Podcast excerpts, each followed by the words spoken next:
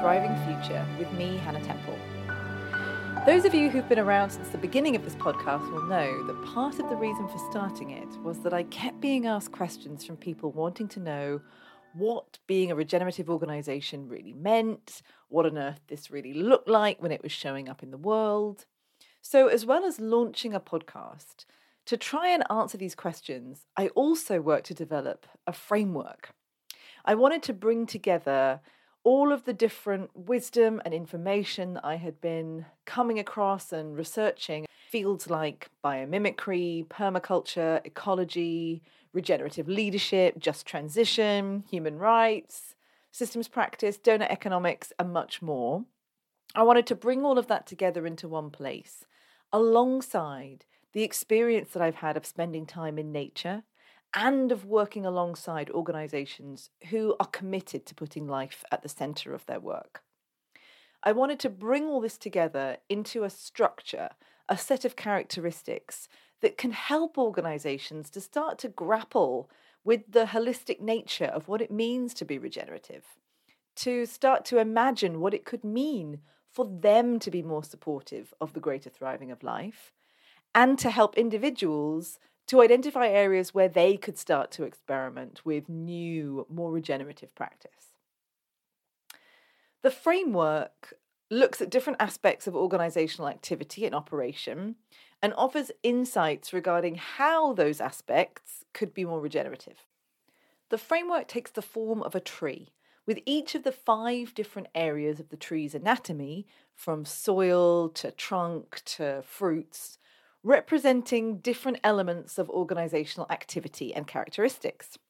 In episode four, we dove into the soil, which represents the organization's grounding, including elements like its origin story, its fundamental legal and financial structures, its key identifying and commitment statements, like its vision or mission statements or its articles of association.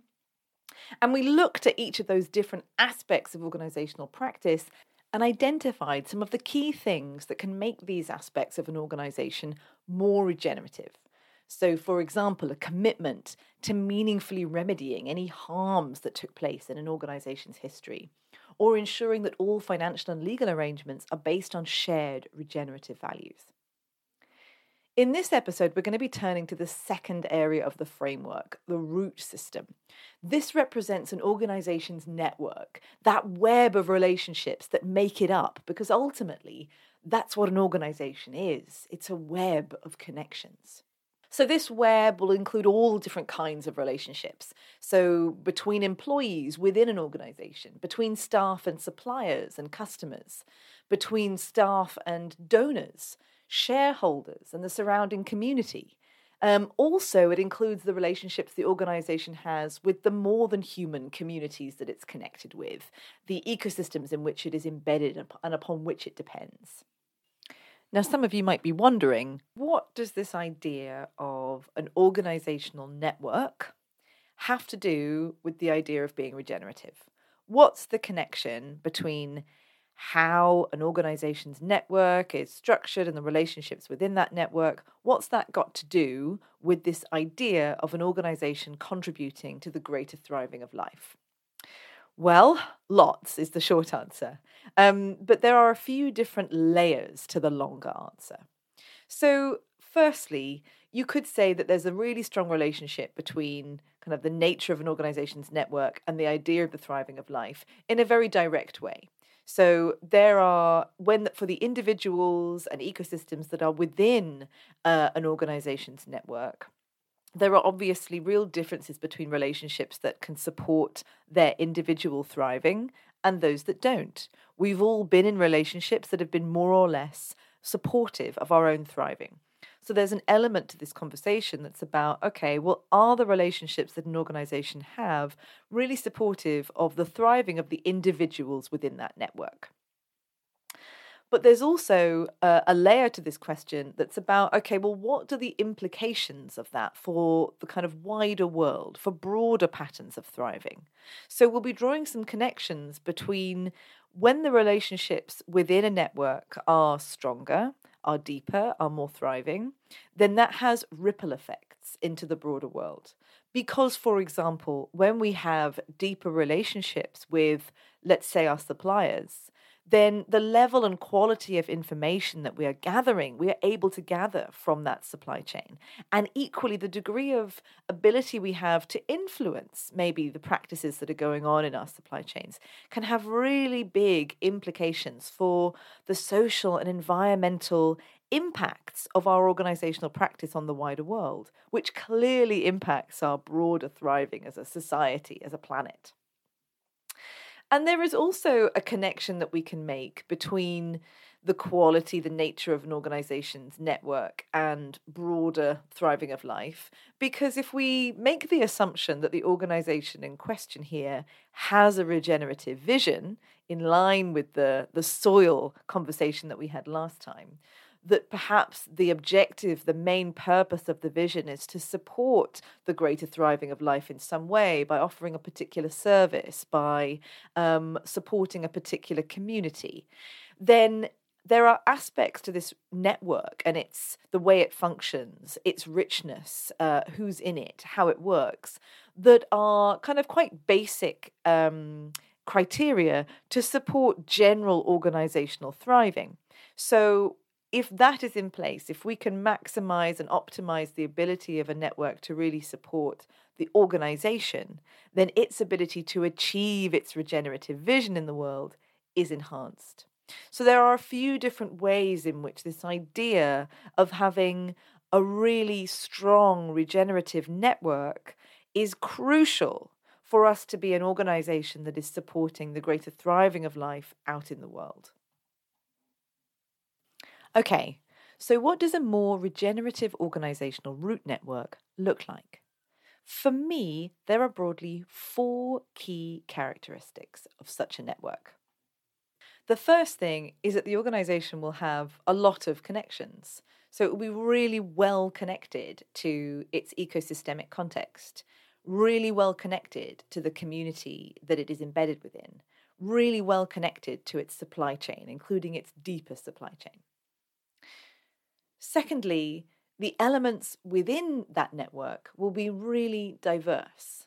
So there will not be a, an over a reliance on one particular group or one particular type of connection, one particular type of perspective, but instead the organization's network will contain within it a really genuinely diverse range of experience and perspective. Thirdly, the relationships between the elements in an organization's network will be deep and long term. So rather than having very surface level transactional relationships, the relationships within a regenerative organizational network are much stronger, deeper, and longer term.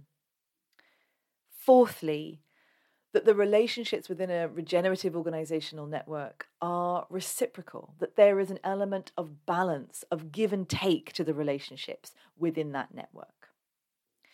The first crucial thing to say is that of those four elements, the latter two, strong, deep, and long term relationships, and relationships that are characterized by a degree of reciprocity and balance, are by far the most important of the four. There is no point having a really, really diverse network if you don't have really good, strong, deep relationships between those elements. And there's no point having lots and lots and lots of connections within a network if there's no real balance or reciprocity to those relationships. In those circumstances, we're not really getting to regenerative.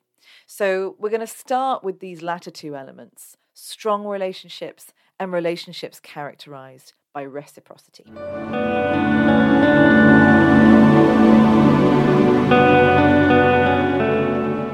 Let's turn to strong and deep relationships first. What am I talking about when I say strong and deep? Well, I'm talking about relationships that go beyond the immediate basis of the relationship. So, yes, you might be colleagues, or the relationship on paper might be as contractual partners or suppliers and customers, but in reality, the relationship goes much beyond this the individuals involved know each other more fully than those strict, narrow terms.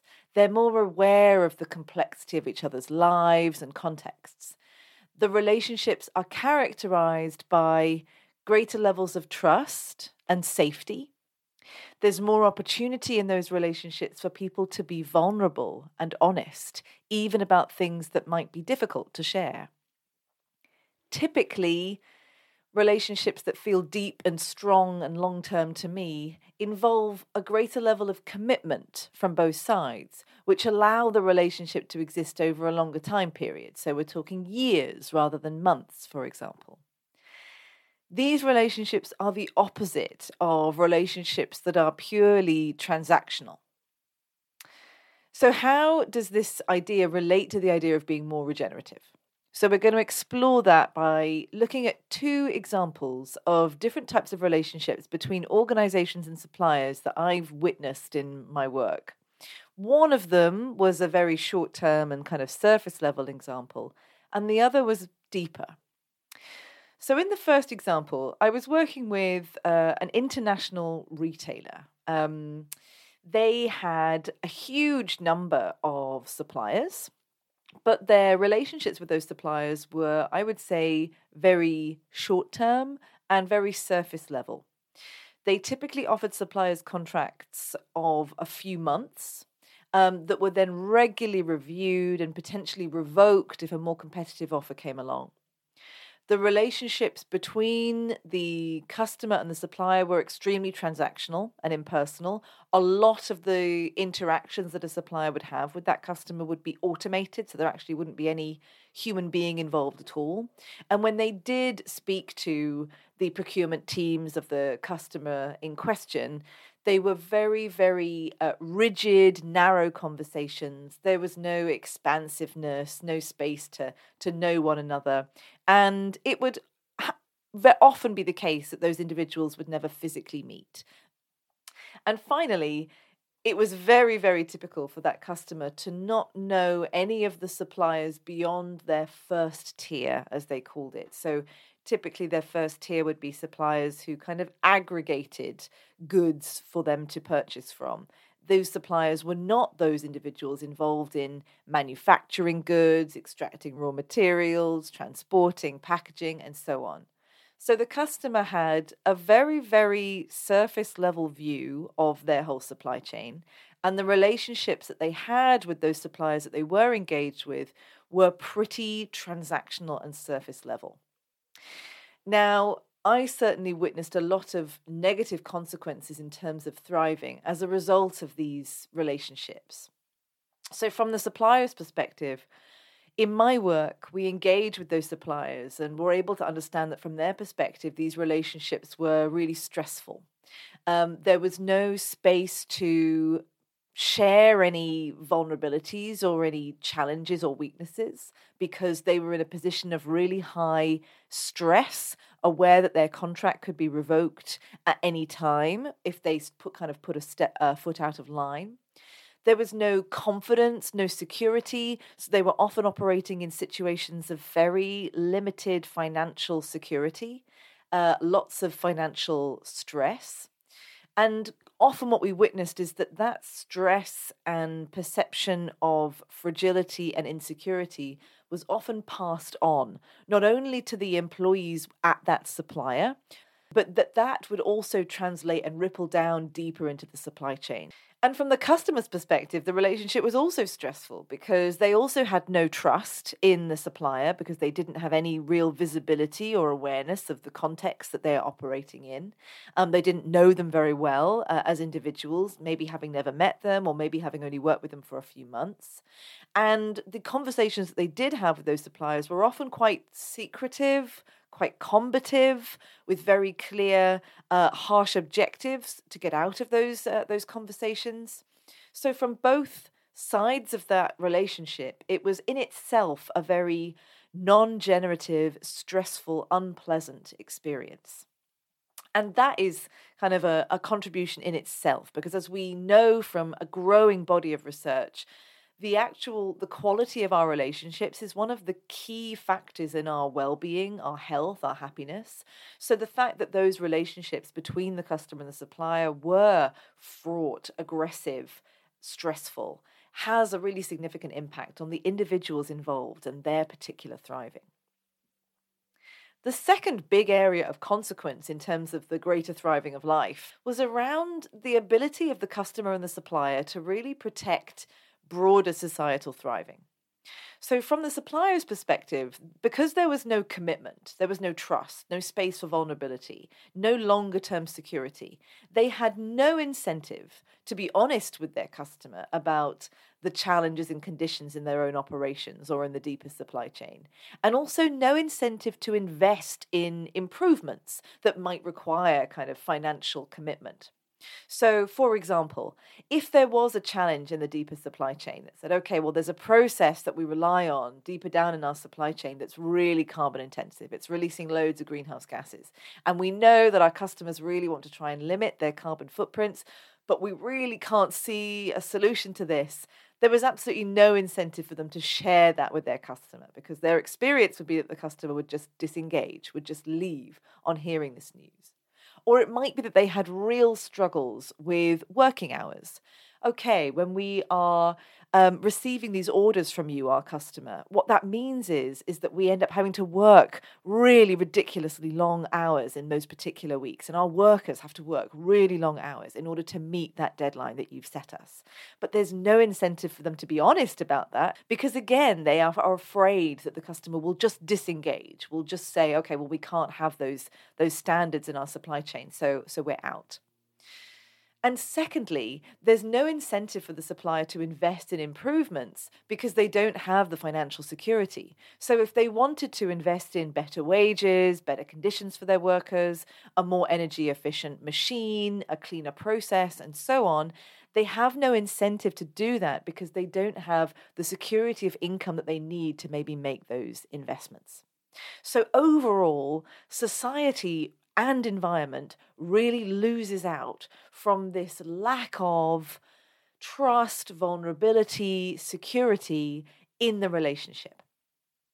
Now, this situation was the exact opposite of a situation that I witnessed and worked with with another large international organization, this time a manufacturer. But in this case, they had made a commitment to work with their suppliers over a longer term time period and had contracts with suppliers of multiple years rather than months.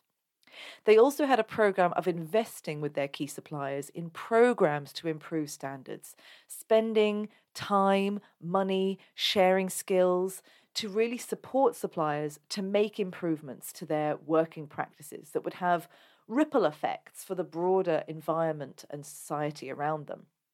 They also had very different types of relationships practically with their suppliers. So they had very regular communications, visiting each other regularly, lots of regular physical face to face contact with each other. And what that resulted in is not only were there improvements socially and environmentally, so working conditions for the workers at those suppliers and the deeper supply chain improved, there were reductions in pollutants, there was improvements in waste levels, there were real kind of tangible impacts in terms of broader societal and planetary thriving. But the relationships between the individuals were also much easier, much more flexible, much less stressful. And that had broader impacts for the organization as well. They had additional benefits. So I remember a situation where um, the customer had to change its order at a at a short term time frame because they had these relationships, these closer relationships with their suppliers, it meant that rather than having to go through a long, arduous, automated process of getting that change signed off, they could just pick up the phone, speak to their supplier, figure out ways in which they could meet that demand without compromising the working hours and conditions within that supplier. So it meant that there were there were lots and lots of different benefits to that that deeper relationship. And it's really not difficult to see the same or similar situation playing out in other situations, other relationships. So we can think about relationships between employers and employees and the impact of perhaps zero hours contracts versus more permanent committed relationships. We can think about short term grants between funders and grantees and the impacts that that has. We can think about organizations that jump in and out of global communities without really committing to the particular places or people that it engages with. from these examples, we can really see that when we engage in deeper relationships within our organizational networks, these relationships are not only more generative in and of themselves, but they create the freedom and the possibility for organizations to make more regenerative decisions.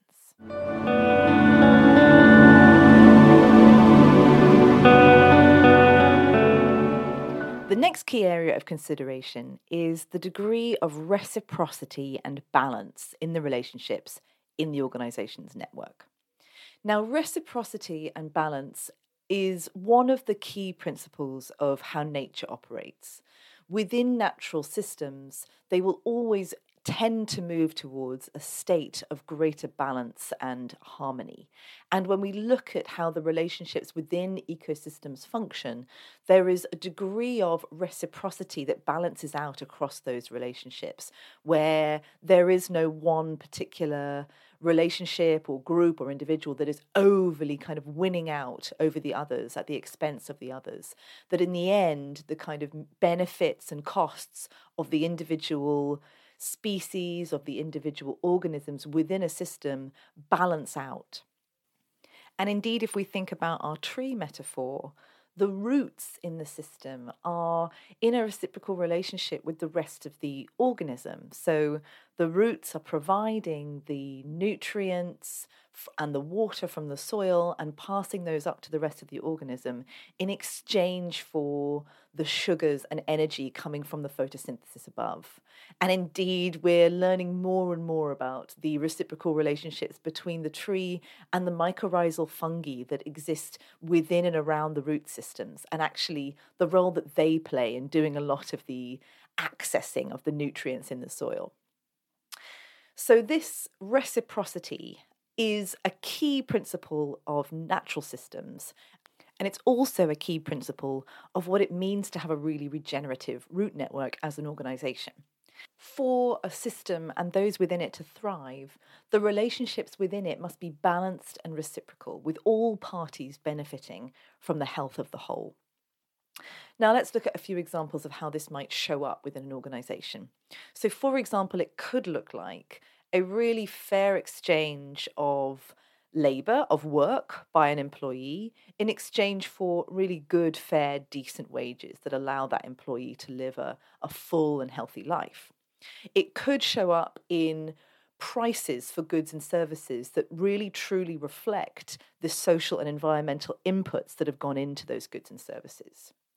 It could show up in harvesting methods that return as much goodness to the land and the ecosystems that they take out. It could look like tax arrangements between organizations and communities that reflect the gift that the organization is receiving of the infrastructure that it is relying on and using, the skills and experiences of the communities that it is working with, built by educational systems, for example. Now, it's crucial to point out that the exchanges that we're talking about here don't have to be financial exchanges. Clearly, there are lots and lots of other options of ways in which we might express reciprocity and balance. So it might be that an organization chooses to balance out the gifts that it has received from the local community by offering a gift of celebration, of joy, in the way that La Junquera, we heard that they offered a gift of a festival for its local community to say thank you. It could be an exchange of trust, an exchange of information in the way that Elvis and Kresse have offered their funders uh, an opportunity to have true visibility into their accounting and their books in exchange for supporting them financially. It can be through exchanges of power or of time. The exact items that are exchanged within relationships is not the crucial thing. The crucial thing is that there is an effort to seek balanced relationships, that there is an understanding that the gifts that we are receiving need to be met with a reciprocal gift given. And that for any of us to truly thrive within a system, all of the parts of that system must benefit from it. So, as we touched on at the start of the episode, when considering how regenerative an organization's root network is, the two most critical considerations are the ones that we've covered so far. Firstly, how deep and strong and long term are the relationships within that network? And secondly, how reciprocal and balanced are they? These are the two most critical considerations. But in an ideal world, a really truly regenerative root network would go beyond that. Not only would there be deep, long term, strong relationships that are balanced and reciprocal, but there would be many of those relationships, and they would be with a real, true diversity of actors. Now, we all know that if a tree has just a few roots, or if they all went in the same direction or about the same length, then that would limit the tree's ability to really tap into the nutrients and moisture from all of the different possible sources around it. Clearly, when a tree has a large number of diverse roots moving in different directions, tapping into different environments, then this gives the plant access to a greater richness of materials, which in turn makes it stronger and more resilient. Time and again, ecosystems demonstrate that systems with a greater number and diversity of individuals leads to much greater resilience, adaptability, and productivity. And the same is true for organizations. There is a huge and growing body of evidence and research connecting greater diversity in terms of experience, in terms of life experience, in terms of worldview within an organization to a huge ream of internal benefits, including better decision making, greater creativity, better financial returns. Essentially, and this is a huge simplification, but essentially, the more diverse, the more diversity of perspective involved in organizational decisions and processes, the less likely it is that something important is missed. Equally, having really diverse sets of customers, funders, suppliers, etc., makes the organization much less susceptible to serious disruptions. So, having a lot of connections and a real genuine diversity of connections is really good for the organization itself on its own terms. And that's good for the broader world because then it's much more likely to achieve its regenerative vision. It's really good for the people within that organization and for all of those people who are relying on the organization's products or services. It's also really good for the broader world because organizations that are internally diverse and well connected to their communities and customers are much better able to develop products and services that are suitable for multiple groups' needs, much less likely to reinforce inequalities or prejudices that may exist in society at large. Organizations that are well connected to the ecosystems in which they are embedded and on which they rely are much better able to work with those ecosystems in a harmonious way and to steward them well for future generations. Finally, what you can sometimes see with some of the most regenerative organizations, where they've really cultivated such a dense and diverse network around them, that they actually end up acting as a kind of hub, a catalyst, a channel through which all sorts of wonderful, meaningful connections are made so that the network, the root network around the organization takes on a life of its own and expands outwards from the organization in ways that it could never have planned or orchestrated. Some of the most regenerative organizations that I've had the privilege of working with have ended up playing this kind of a role, being this hub, this center through which whole communities are developed and cultivated. So, in summary, an organization's root system is its network, its web of connections and relationships with its broader community, with its customers, with its supply chain, with the wider world. And who is in that network? And the nature of the relationships between them is critical, not only for the thriving of those in the network, but also for the wider world.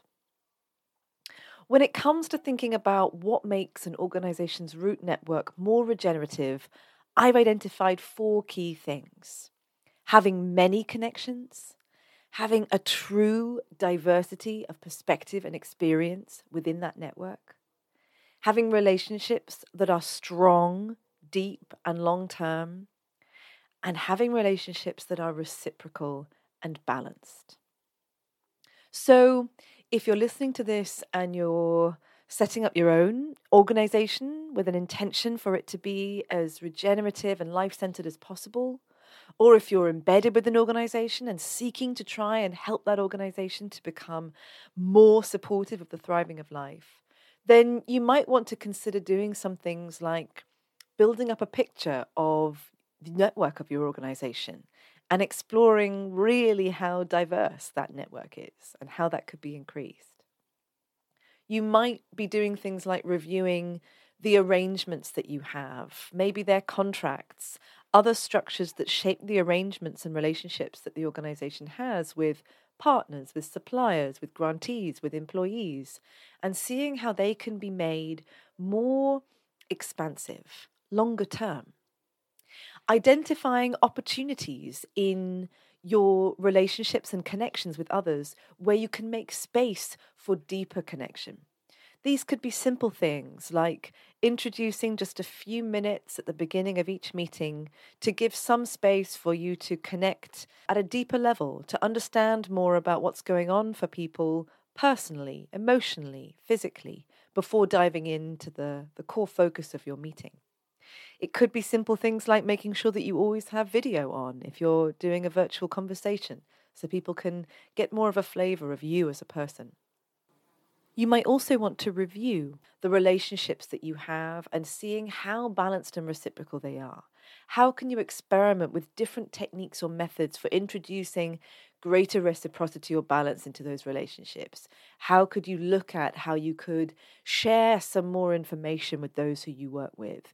Experiment with sharing some more power with those you work alongside.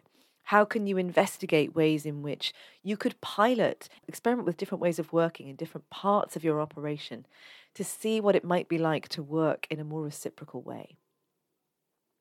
I hope this has been a useful introduction. We have some really fantastic episodes coming up with other pioneering organizational leaders. And then the next one of these solo episodes will be diving into the organization's trunk, which represents the internal environment and the processes within an organization. And we'll be exploring okay, well, what would it mean for that to be more regenerative? It's uh, a whopper of an area. So um, I'm really, really looking forward to diving into that. I hope you found this useful. If you have comments or questions or things that you'd like me to cover in future episodes, please be in touch. But until then,